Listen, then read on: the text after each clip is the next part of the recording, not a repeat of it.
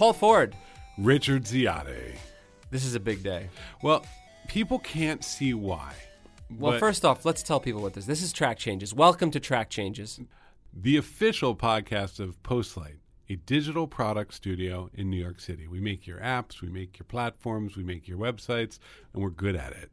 Damn good at it. Real good at it. Yep. And we are talking to you from our offices on Fifth Avenue in New mm-hmm. York City, very close to Union Square Park. And we are talking to you from our very own brand new podcast studio. Boom. We are in our office. There are a lot of books here. We've hung some curtains. There's a plant. There are people walking around outside. I can actually hear boots. So if if you hear that, it's not someone creeping up on you. It's just the sound of digital products being built at a digital studio and also probably somebody getting a Diet Coke out of the fridge.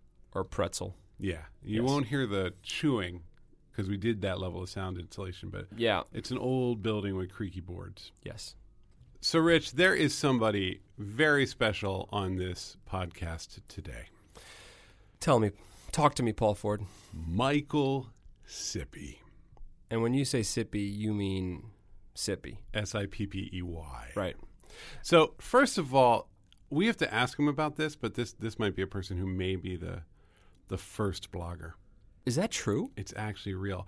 And yes, we do tend to talk a little bit too much about ye olden days of the internet. I yeah. But Michael has recently been through the full, intense startup experience. Yep. And in the meantime, he was VP of product at Twitter. So he's seen it all. He's seen literally like the thing. He Right. stared into the maw of the beast. Right. So let's uh, let's get him on. He is joining us via Skype. This is our first ever Skype podcast. Don't hype this up. We're a tech shop, dude. Don't hype it up too much. I- Skype should be like a totally casual thing for us. Seriously, plugging wires in. I would much rather build a REST API than plug wires into boxes. Everything goes wrong. Um, hey, Michael Sippey, are you on the line? I, I'm on, I'm on the line. There was uh, there was the, the Skype noise happened. There were buttons that were pressed, and uh, I'm here now. It's very exciting. It's really exciting to have you on. So, is it fair So to wait, say uh, that you uh, were wait the a minute. Wait a minute. What, first thing, honest to God, first Skype interview, Yes. incredible. yeah? I mean, So Well, you we- guys like you- actually have like microphones? Oh, yeah, we're all do set this, up. Like We- with with people that are in New York. We've been going to a studio and recording, and we decided when we moved to our new office that we would build the podcast studio out in the office. There you go. Since we do it all the time, it allows us to be a little more flexible and casual. So this is our first, uh, Yep. our first in-office recording. Tom, uh, Tom Myers has built us a studio. That's awesome. It's pretty cool. So, Michael, welcome. Is it fair to say you were the first blogger? No, it's not fair. It's uh, uh, I think it's fair to say I'm one of the first. I don't know, 15 or 20. There's uh, Scott Rosenberg, who uh, is a great journalist and writes for Backchannel. Did a uh, book about blogging back when uh, books about blogging were a thing, um, and not just like here's how to have a great small business blog that will drive all of your SEO for you forever. He did like a history of blogging and and kind of what it meant for journalism. And so, yeah, there's a there's a chapter in there about kind of the early days of blogging, and you know, I, I'll give credit to Dave Winer and you know Jorn Barger and like all the all those guys. But uh, yeah, probably one of the first I don't know dozen or twenty something like that. that's still pretty damn amazing. Yeah, I guess so. I mean, basically, like I wanted to learn HTML, and I was an Mhm. English major, and I figured out like I had been sending email to friends that had email addresses. This was the mid '90s, and wanted to figure out how to put stuff on the web, and so I started to put up, um, I guess what we'd call now uh, uh, hot takes on uh, media and technology and culture back in like '95, and then started to do link blogging in like '96, and Wow. uh, something like that. So it was, uh, yeah, very early. One of the Uh, things, one of the things you did that was I, I remember really specifically is that you had a feature called Just One Question, Yeah. and where you would ask someone just one question, and it was clever and fun and short. And this is also kind of the age of things like Suck were happening. And there was an editorial sensibility in the new medium. And I, I always sort of felt that you were one of those people that brought a sense of edit, a sense of writing, and a sense of craft into this medium where uh, it actually just hadn't existed before. It had been weird FAQs and you know pages about mushrooms and llamas, and suddenly there were these voices that popped up. Yeah. For I really wanna- context, uh, yeah, Paul, where what number are you? Oh, I was in. I don't know. I couldn't tell you. I mean, I You're s- in the hundreds. I started writing Yeah, online in '97. So Okay, that's when I started Yeah. Actually, but nobody read my stuff. Everybody read your stuff. no early day. I would say I had 50 readers a day for three years. Okay. Yeah. So let's fast forward. So that's well, yeah, I want to hop. for I a want to hop through Michael's life. Can Yeah, let's do, do it. Let's do it. Michael. I'm going to throw out a do year, it. and you Okay. tell me where you were and what was going on in Oh God. 300 characters. okay. Okay. Uh, This is a good 99. I like this. 99. Uh, 99. I was working for Viant, uh, which was an internet consulting firm, kind of at the height of the dot com craziness. Okay. 2002. Viant's gone. uh, I don't know who Viant Viant's is, but they're gone. gone. yeah, they were gone. So Viant, uh, Viant is gone by then. Uh, I left Viant into beginning of 2000, seeing the kind of writing on the wall. hmm Uh, I was uh, working with some friends on a email services startup called Curus. Uh, the best part of the company was the team. I was working with great people like uh, Heather Champ and Leslie Harpold and Gina Lambright, like just really fantastic people, um, and doing kind of crazy, uh, complicated email programs for Charles Schwab and Company. So Okay. the early days of internet advertising and marketing. Yes, Okay. Very early days. And I was also raising a, at that point, 2002. I was raising a two-year-old. oh, wow. Okay. And I know for a fact you went and got an MBA somewhere along the line. Did you have it by then? I did have it by then. I Okay. got that. I graduated uh, from Haas in '98. Okay. I'm older than many of your listeners, probably. So are we. 2005. 2005, I was working for Six Apart uh, as uh, VP of product, working on movable type and typepad, Oh, wow. uh, and we were probably working uh, on uh, building Vox at that point. okay. Okay. Which, which Vox. listeners may not realize has nothing to do with Vox Media, Nothing to do with the it. maker Nothing, of there were no explainers. On no Vox. explainers, no cards. What was Vox? It was a Vox was a blogging. Vox was a blogging social network. Um, I couldn't essentially understand it. I remember it, and I didn't and- understand Friending it. and following, and essentially we were trying to to we were trying to make blogging simpler, uh, and accidentally made it much more complex. So I mean, this was a world of uh, six apart with uh, movable type, typepad, Vox, Yep. And LiveJournal. and Live Journal. Live so, journal. No, but at that point, that was it. It all seems kind of small now because of things Right, like that Facebook. was the world, yeah. But that was the internet. Those Yeah. were the so so you were a leader uh, at a place which had four of the largest platforms online. Well, three plus Vox. Three plus plus Vox, exactly. Three Sorry. plus five. totally fair. 2011. 2011, we had sold Six Apart. I was working for uh, Say Media. We had sold Six Apart to to VideoEgg. We had renamed the company Say Media, and we launched xoJane uh, with Jane Pratt. So I was working a lot with Jane Pratt at the time, which was a blast, uh, as well as um, Ted Rheingold. We had bought Dogster and Catster, and we were essentially trying to build a new media company. You made all of that up. None of that. like- Making up words. Yeah, I didn't vid- expect Totally. that for an interview. I gotta say, Michael, when somebody says video egg, I get I, I get a bad feeling. Uh, I think that's why we renamed the company. 2014. We're getting close. 2013. 2000 let's go. Let's tighten it up. Yeah, 2013. I was uh, working at Twitter, running uh, the consumer product team and the design team, and doing crazy things like working with Dom Hofmann on Vine and uh, managing a big team. Michael, Yeah. was you were there during a, a complicated transitional moment, right? Like it was going public, API services were being taken away. Pause. Pause. um, How big did your team get, Mike? Oh yeah, Hey, I made, first off, is I- it Michael I or do- Mike? I I- do. I, do uh, I enjoy uh, my. I enjoy Michael. Michael. Um, it was a big era of transitions. We were making changes to uh, API policy. We were um, bringing new tools for publishers and developers to Twitter in terms of cards.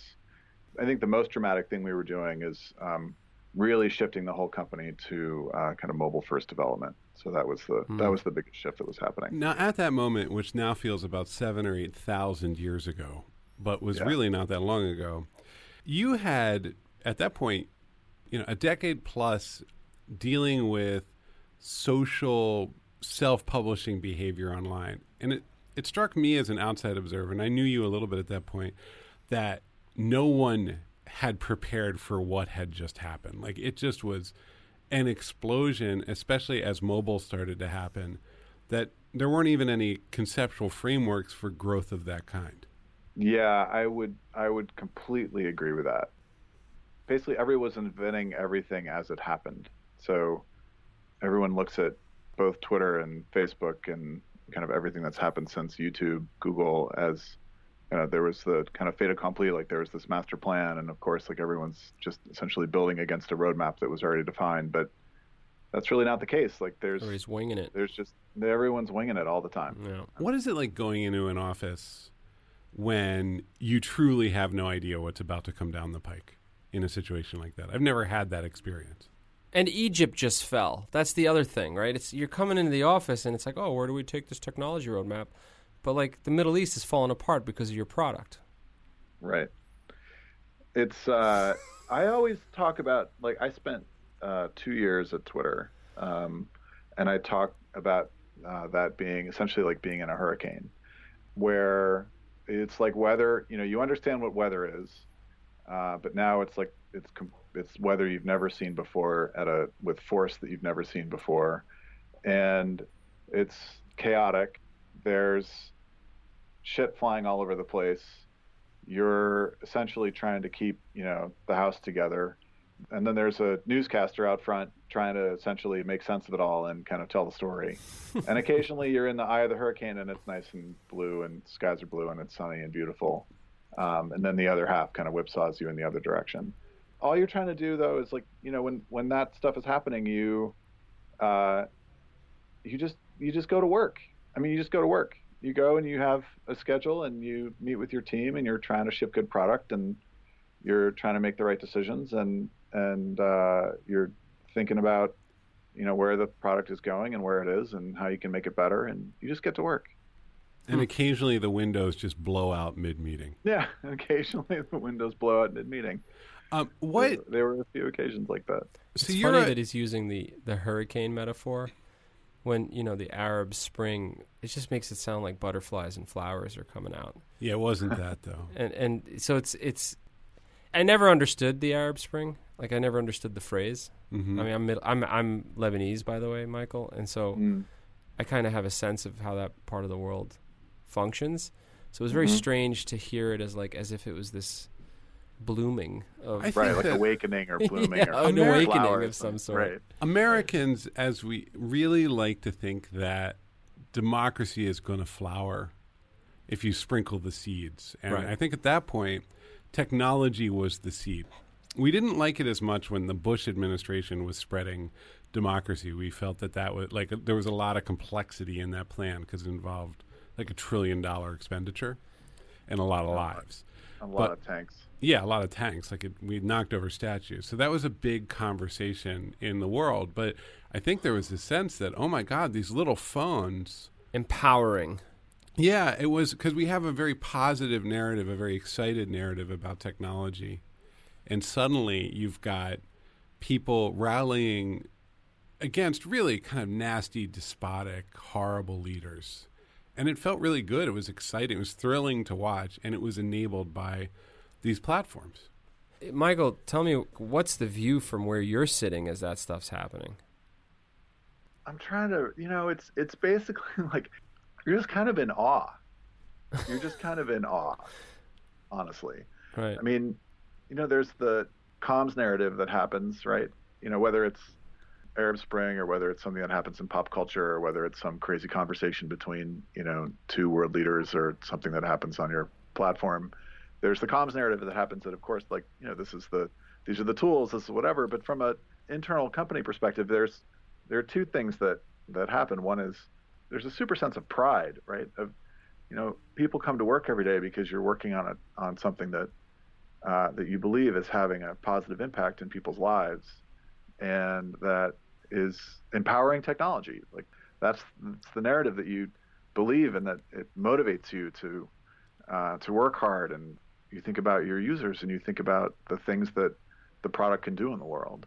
And then the other the other side is you're keeping that that's kind of the story that's in your head and then the other side is I've got this bug to fix or I have this spec to write or I have this you know meeting to prepare for and so right. you know holding those two things in your head at the same time is sometimes difficult and so just the thing, you know, our CEO at the time, Dick Costolo, was very, very good about like, look, this is all like, you know, on the run up to uh, the company going public, et cetera, there's a lot of positive press and there's a lot of momentum that the company had. And he was very, very good about saying, like, look, there will be darker days.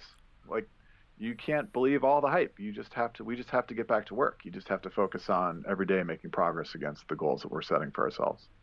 And what is, you're a product manager at, at Twitter, which is, a pretty big job with a pretty broad mandate at that level. It's a key role in the org. What is that job? Like what what what would the job description be? So I my history at Twitter uh, is short but um, interesting. I joined as a group product manager um, at the beginning of 2012 uh, to work on the platform. So, you know, the first thing that I worked on was Twitter cards, uh, which are the things that essentially attach content to tweets. So now you see them as like story summaries and YouTube videos and et cetera. And so those, that was the first kind of feature that I worked on. And then I became uh, director of product management and then VP of product management um, on the consumer side. And at Twitter, there are two, uh, there are probably more now, but at the time there were two product management organizations. One focused on the what we called consumer, which included essentially everything a consumer would touch and the developer platform. And then there's the um, ad side, which is all the monetization products. Um, and because that, it's a whole separate technology stack and separate set of products. So I was managing product managers um, and eventually also the design team and the kind of localization, internationaliza- internationalization team, international team. Uh, you know, but the, the primary responsibility is, you know, the consumer roadmap and organization of the PMs that that uh, are building features with with engineers and designers every day. Now, are you coming up with ideas in a job like that, or are you just listening to a million ideas and saying, "Let's do that"? Yes, and yes. Some okay. of it's coming up with stuff. Some of it's listening to a bunch of ideas because it's really, um, and really, it's a you know the product manager, if they're any good, is is really like some of it's idea generation, but a lot of it is context setting. Like the thing that I uh, always have to remind myself and always work to remind product managers of is that really you have as a product manager three questions that you need to be responsible for answering which is um, what problem are we solving? Who are we solving it for? And how are we going to measure success? Everything else like how are we going to solve the problem? How are we going to bring it to market what are the needs that it has from a, a, feature perspective or a speed perspective or where should the button go or how should it look or how should the brand work? Like that is a team exercise and you'll get much better results if you involve the team but the product manager's job is to set that context of this is the problem that we're solving and here's who we're solving it for specifically and here's how we want to measure success. Because if you can set that context and you can give the context to the team the team will produce much better results. I have to say, as I've as I've grown as a professional and a manager, it's amazing how much of work truly boils down to simple statements repeated almost daily. Mm-hmm. Like it's just it's as I hear you say that, I'm like, yeah, that sounds about right. You could, you would need to do that every day for every every work. day. Yeah, every day. You yeah, be day. like, hey guys, remember, comma, yeah. Let me ask a right. question. Right. It's always about it's always about um, setting that context. I think we're almost up to date. Now you've left Twitter, and yes, uh, yeah. Oh so yeah, give me another year. Sorry, Rich. That was much more than 300 characters. It was a lot more. Well, it was, was it was a- a good. It was a good chunk of characters. We dove in. It was It was a- worth that it. I also just love to. Sh- I love for people to to know what people do all day. Yeah. Literal tweet storm. yeah. So you leave in what? Oh, 15? 14? Uh, I left. I left the beginning of 14. 14. And then you do. You take some time off. Central Yeah, I took America. I took about a year off. I took about a year off. That's a good amount of time. Did yeah, I took about a year. It was great. I feel very lucky that I was able to do that. What did you Um, do during that? What did you did you grow like hot peppers? Or a I dropped the kid I dropped the kids off at school. mm-hmm. I picked them up from school a Mhm. lot. Wait, wait, Uh, wait, wait. wait. Something I did a happened in between. yeah, in right? between dropping them off and picking them up, Michael. I did a lot of reading. Uh, Okay. I started running. Oh, okay. Uh, and uh, I did some I did some writing, I did some reading, we did some traveling as a family. I did a bunch of cooking. wow. Uh, you know, and eventually I got bored of all that and I started to do some, you know, help some startups and do some advising and stuff like that. Got it. Okay. So we're And you're- 2015. You're, in the Bay Area through all this too. Yeah. Like you're and Yeah, yeah, you're totally. yes. at this point you're in the middle of a, a pretty intense network. You could have gone and done something during that time, but you really wanted to have have a moment to process. Come up for air. I need I need I needed a I needed to come up for air. Yeah. Okay, so it's 2015. You took your year off. You're in great shape. You're cooking better. Great relationship with your kids. the kids love you. They do. You've Yeah. That's like that's like a minor miracle. One of them's now Yeah. a teenager. Uh, yeah, so I was. It's. Uh, I started to work like halftime. I did like a halftime job uh, with Ev Williams at Medium. Ev and I had known each other for a long time, and uh, obviously through Twitter, but also through some stuff at Blogger before. So, and Six Apart Days. So I started to do some consulting, and and really what what was great is I got he gave me the opportunity to work with a really small team. I got to work with a couple of engineers and a designer, and you know four or five people, and we you know we had our whiteboard and we put stickers on it and we decided what we wanted to ship and then at the end of the week we kind of looked at ourselves and said did we ship what we wanted to ship at the beginning of the week? And i realized like that is what i loved because i had been you know spending a bunch of time on that year off thinking like oh well do i want to go get another big job like i had at twitter or do i want to go you know there's a career path in the valley that goes manager director vp vc and do i want to go that route and uh, what i really loved was loved was working in a really small team and kind of getting my hands dirty. And so started to think about what that looked like. So Ev put you back in the game. He put me back in the game. Come on, Sippey. Get in here. God bless him. God bless him. Yeah. Come sit in our five acre offices and do some work. I, the funny thing was, I was actually already sitting in the five acre office. So my wife is an art dealer and uh, and runs her business out of our home in Berkeley, and so I couldn't like hang out at home very much because she'd be like, "You can't be watching season two of Lost again on Yeah, the couch." your time was up. Oh, so you I- dropped you dropped the kids off at clients. school, and then you had to go Yeah. find something to do. Yeah, yeah. Don't come back here. So, right, exactly. So I went. Uh, so I was coming into San Francisco, and I asked Ev if I could have a desk at Medium, and he said, "Well, do you want a chair too? Because that'll cost you extra." Um, For And, those who uh, don't know Ev, that is like that's like a major Ev joke. Like that's that's the Right. real That's deal. really funny yeah. in that right. in that Right. in Yeah. that world. that is like actually kind of hilarious. I know, right? Okay, So so, you said, start yeah. camping there. So I was like camping out, and he's like, "Well, why don't you come help us for a little while?" So I did that for three or six, like six months or so.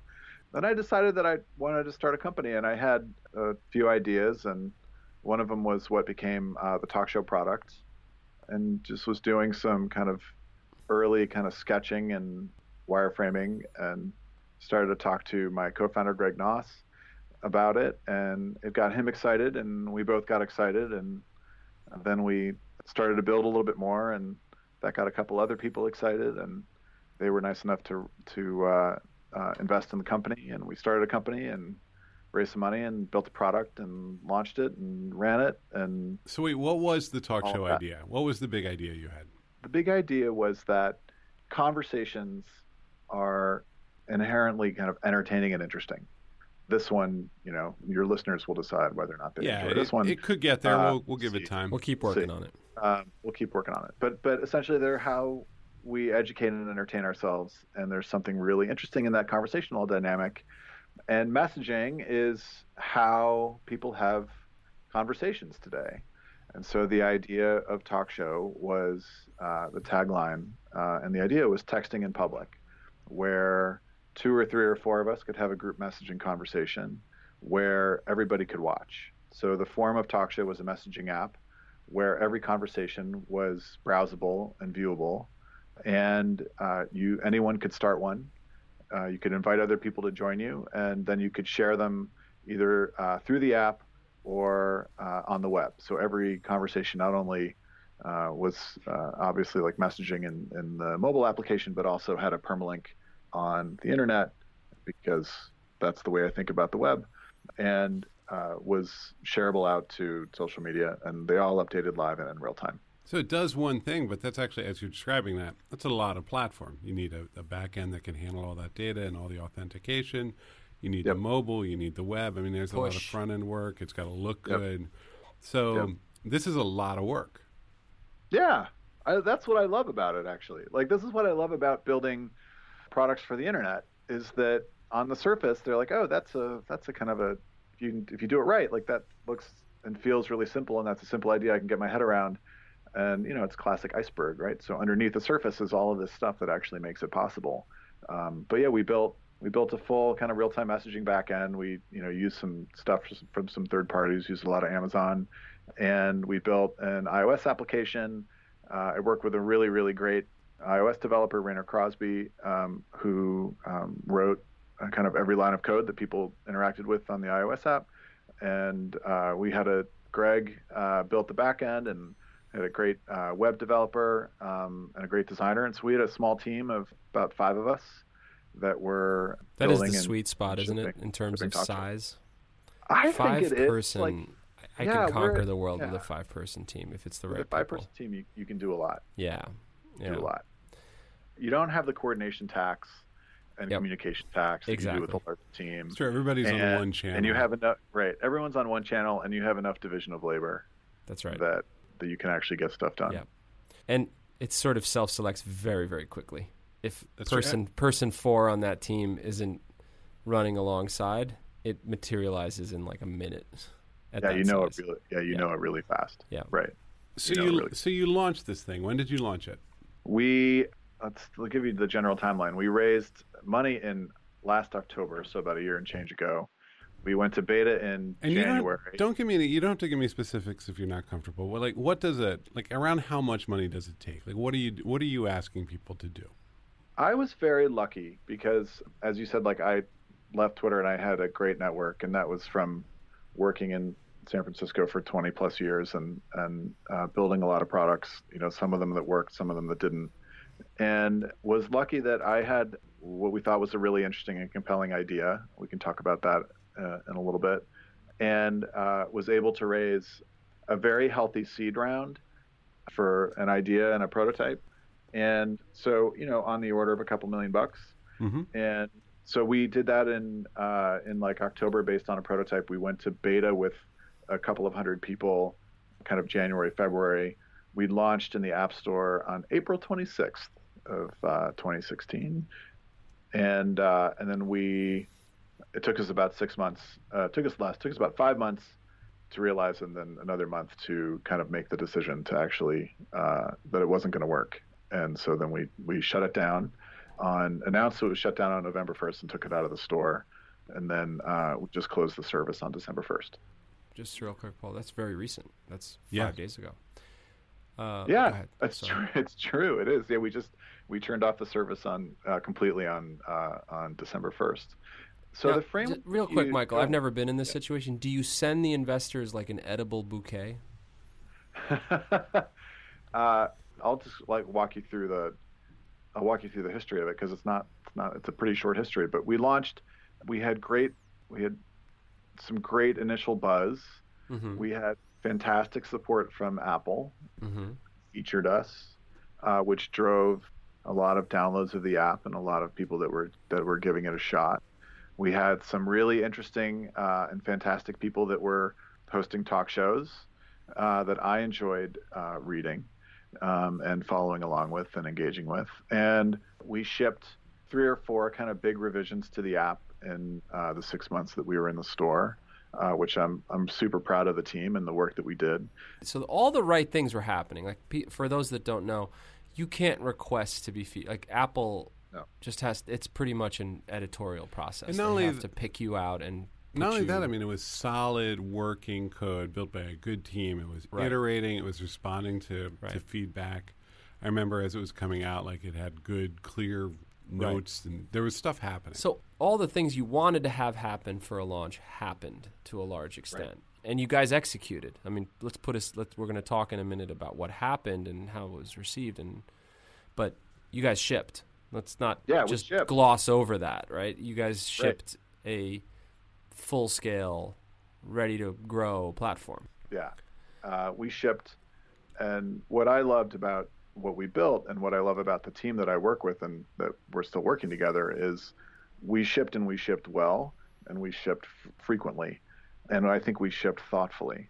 And really, what it comes down to, like, I mean, there's there's a whole bunch of stuff that we that we built that uh, consumers never saw around reporting and monitoring and content moderation and all of those tools that we spent a bunch of time, you know, building in order to be able to manage a service like this. And you know, that's in addition to all the things that were on the kind of on the leading edge of the iceberg. And I think so. What it comes down to is that we realized in talking with a bunch of users and actually having the product in market that really it came down to the concept was flawed, and that's you know 100% on me. Um, what what was wrong about the concept was getting people to do things simultaneously has a very very high coordination cost. So you guys record a podcast every week, and uh, you have someone that actually helps you manage that, right? So we had to schedule this. We put it on a calendar. You know, we had to set up a Skype call. You guys have recording stuff, like all of the, you know, Rich, there are cables on the desk that are bugging you. Like there's stuff that's like that has to happen to make this Right. happen, and that's uh, that cost, that coordination cost, was too high for a talk show, for the payoff. And so here's the second problem. So if you can't get people to do things simultaneously, it's very difficult to get people to tune in and watch the conversation simultaneously, uh, which means if they're not doing that, then there's no opportunity to give your talk show hosts, the people who are actually chatting, real time feedback. So there's no kind of there's no feedback loop. There's no dopamine hit of actually participating. And then it's like, well, if you did it and it, you just, you know, if it was asynchronous, then like, well, why would I do this here? And there's still even less opportunity for kind of for the kind of dopamine hit of feedback. And it just became like, well, if it's just a place where we're just going to go have a chat conversation and then publish it on the web, you could do that in a gazillion different ways. You could do it in uh, GChat, you could do it in Facebook Messenger, and just copy and paste and then go publish it on the web. Right. Uh, there's no reason to have an app. There's no reason to have a platform. There's no reason Right. to have a follow model. There's no. There's just no reason for Talkshow to exist. And so when we kind of came to that realization, it was difficult. Um, and uh, as I kind of characterize it to people, it's like it was an intellectually easy but emotionally difficult sure. decision. That's that's what I was about to ask you. I mean, you're you're rattling off all the issues with your child. Yeah. Uh, Not only that, you've built it. I mean, I know one or two people on your team there. It's a great team. That's a warm, affectionate, good team to have together. And so I can imagine that's a source of stress too. Right.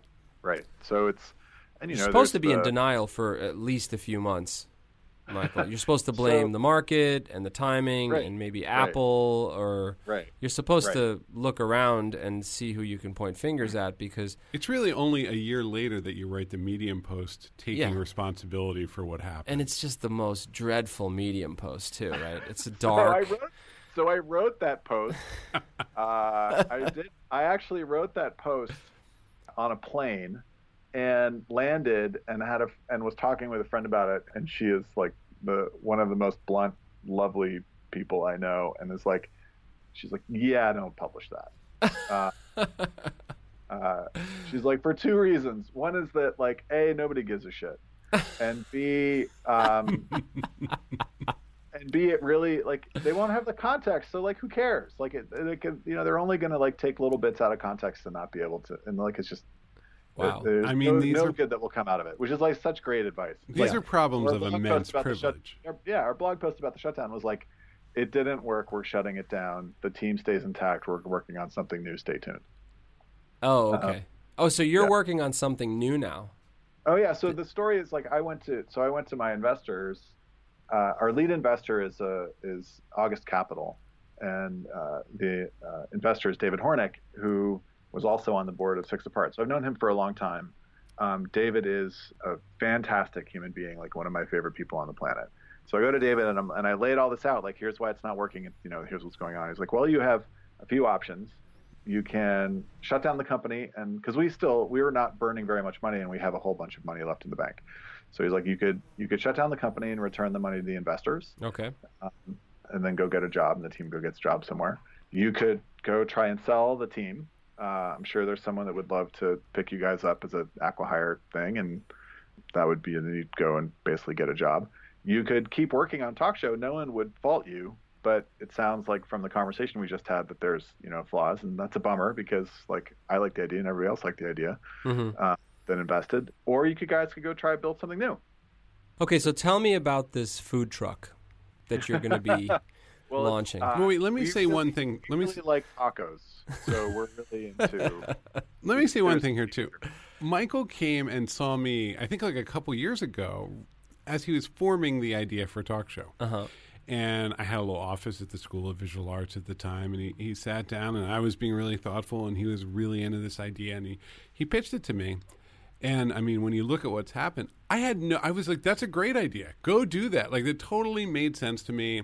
He's a, you know. So you weren't just being nice. No, I mean, I, I was like, oh, yeah, totally. Go, f- like, sure. It makes sense. I can It totally sense see that. And he had a good model. He thought it all through. Like, this thing was buttoned up Yeah. and it looked good and it and it made sense and it was only until it got into the market that Yeah. you know suddenly suddenly these flaws and these issues became apparent but as we thought it through in that room it was fine it would look good Yeah. i thought it was going to Yeah. be great i was a little jealous i'm like huh Sippey's gonna you know take some of he's gonna like have a little thing going i don't have a thing going I was like, maybe I should get in on this talk show. But I don't have any money, so I mean, I, I, I remember that very specifically because like he was on a path, and I, I felt a little like left behind, and, and and also really believed in the concept. So it's very easy to to play these back, but in the moment, and as this went along, like I this includes me. I was like, cool, that Yeah. seems great. You should totally do that. Yeah. I got to give you credit for um, most will live in denial. Many people who've invested so much in a, in a plan where the world doesn't seem to be agreeing with it just keep going and, and, and just keep at it because it's just it's they're too tied up in it, right? I got to And- tell you though, I would trust this guy with my money, having Right. just heard how he told me about what happened and what went Yeah. wrong, and shutting it down while there was still money in the bank and running it frugally. Well, I mean, we're on the other side of it. I got to imagine there must have been some tough days here, Michael, as you were thinking about what to do with this, Oh, there were definitely some, yeah, very tough days. right? They're very tough days, and like very, you know, it's a, it's intellectually easy and emotionally difficult. Right. That doesn't make it, you know, easy all the way around. Right. It's that, you know, God, what does this mean for the team? Are people going to want to like? How are we going to run this thing? We gotta, we gotta build a new product. Like, how are my investors going to react? Like, you get the ego stuff of like personal reputation and Sure. et cetera, et cetera. I'm also, uh, I mean, I'll, I'll say this because I'm not, I don't, people usually don't talk about this stuff, but um, for most of the year, I've been seeing a therapist. So it's like having actually someone that's totally, completely not invested, and in fact, like you pay to actually listen to you. Uh, like, Right. like couldn't be less invested in your life. Actually, be the person that is like giving you, like helping you through think through stuff has been incredibly helpful for me. So it's that's like in, like I feel again like completely lucky to been, have been able to to do that. do but that. it's one of those yeah, But it's that's the thing that for me has been it's been helpful for me to uh, to get through the kind of emotionally difficult part of it and realize like that's uh, the things that actually matter, which are building things that you're proud of and making decisions that you that you are proud of and working with good people. And so that's those are the things that are Right. uh, the priorities. I mean, it's incredibly smart to get that external reference, especially because we're you're in the absolute beating heart of this particular industry. You couldn't sit any closer to the beating heart. I guess maybe if you went and sat at Facebook, you could. But like, Yeah, I think that's I think that's actually I think that yeah, which is you know we have friends that are there. exactly, Yeah. and just having a human being who is like, I don't particularly care how many downloads you got. I, I care Right. that your relationships with other human beings are meaningful. That that's longer term going to be more important. And giving that person a couple hundred bucks to say that is totally worth it. Totally worth it. Yeah. Totally worth it. So, So- all, all founders should get therapists. That's a new part of Y Combinator that I would like to propose. There's an arm of Y I- Combinator. I swear I think I think that's actually a really good I, I think it's actually a really great idea. I, I think that they probably should. Well, if we I could think all- turn it into a all chat bot, should. it might we might be able to get some interest. That's true. Hmm. That's right. Just put it on Facebook Messenger and uh, and they know everything every any they know all of the rest anyway, so might So- as well just tell them everything.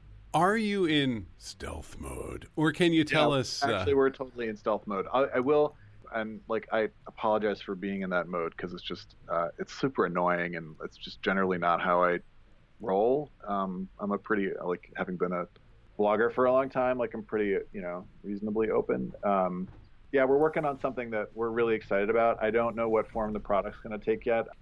Uh, one of the things that you know I'm always trying to remind myself, especially after the last go round, is coming back to those three questions of what problem are we solving, who are we solving it for, and how are we going to measure success.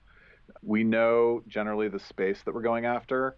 We're starting to learn more about who we're solving problems for and what types of problems they have. So I'm in kind of deep user research mode, and at the same time, we're exploring some technology stuff. So we're kind of half, we're like building and researching at the same time. that's great. I mean, really- look, we wish you every bit of luck when it's ready. Come back and talk to us. Yeah, definitely will. Yeah, Be fun. We'll we'll give you a big Shout out. huge plug.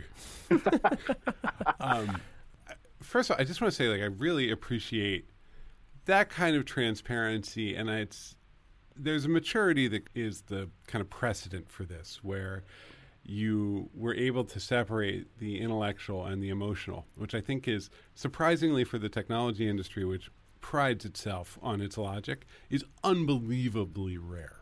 People Yeah. think they are not being ruled by emotion, but oh my God, are they? And Yeah.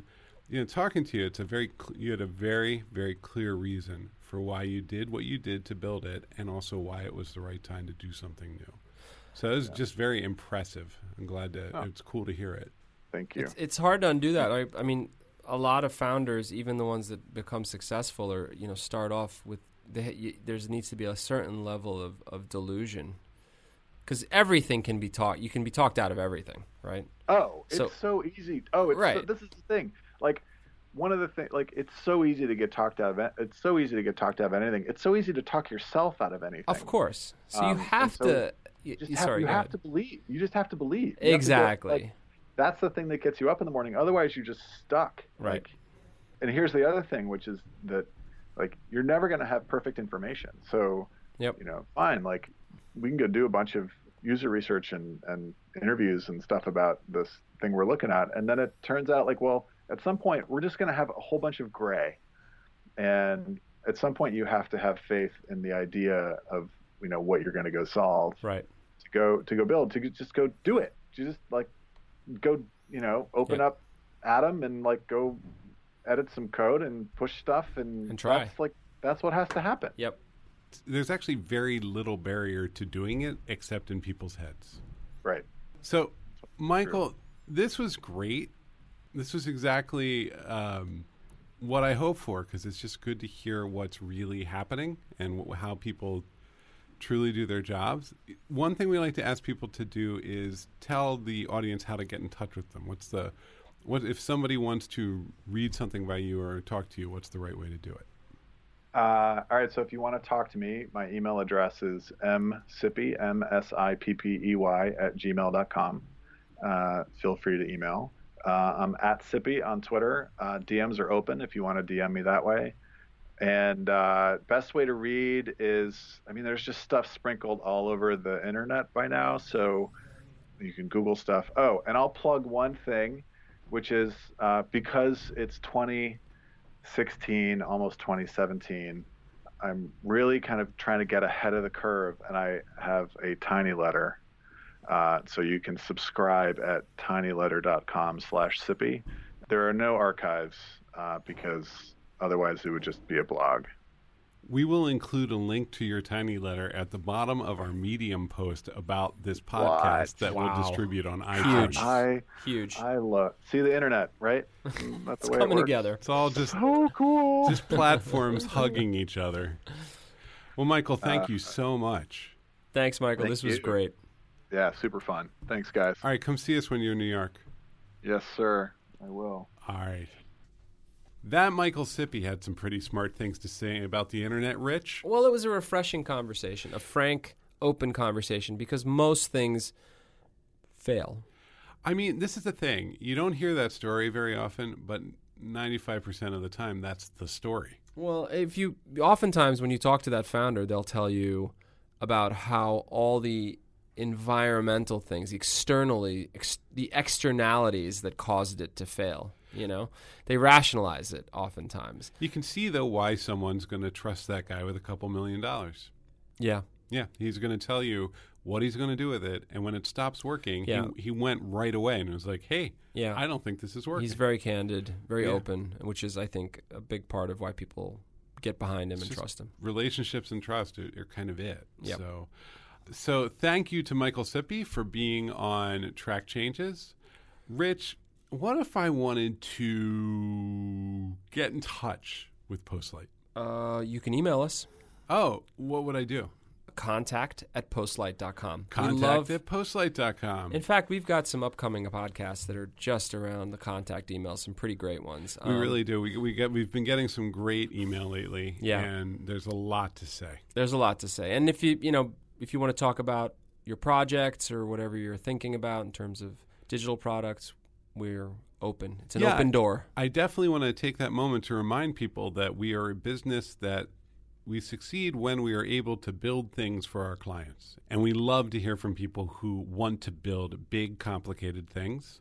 And the way that we work with you is we just give you free advice and then we decide if the conversation should continue. So it's low stress. Contact at postlight.com. Anything you need, you just get in touch. Paul, last I checked, I don't. I, I look away these days. We were still at five stars. I don't know what it is today, but I'm going to assume it's still at five stars. Look, I respect the opinion of the internet audience. and There's what- only one way to keep it at five stars. I do. I, I, I really want people to go. Personally, I would take it as a personal favor Mm-hmm. if the listeners would go to iTunes and they would review us and they would give us a star rating of five or greater. That's the only way this can work. I really think that it's in everyone's best interest and it's the way we'll all move forward as a community. Well said. This has been Track Changes. I'm Rich Ziade. I'm Paul Ford. Contact at postlight.com. We're here to help you. Have a great week. Bye, Rich. Bye, Paul.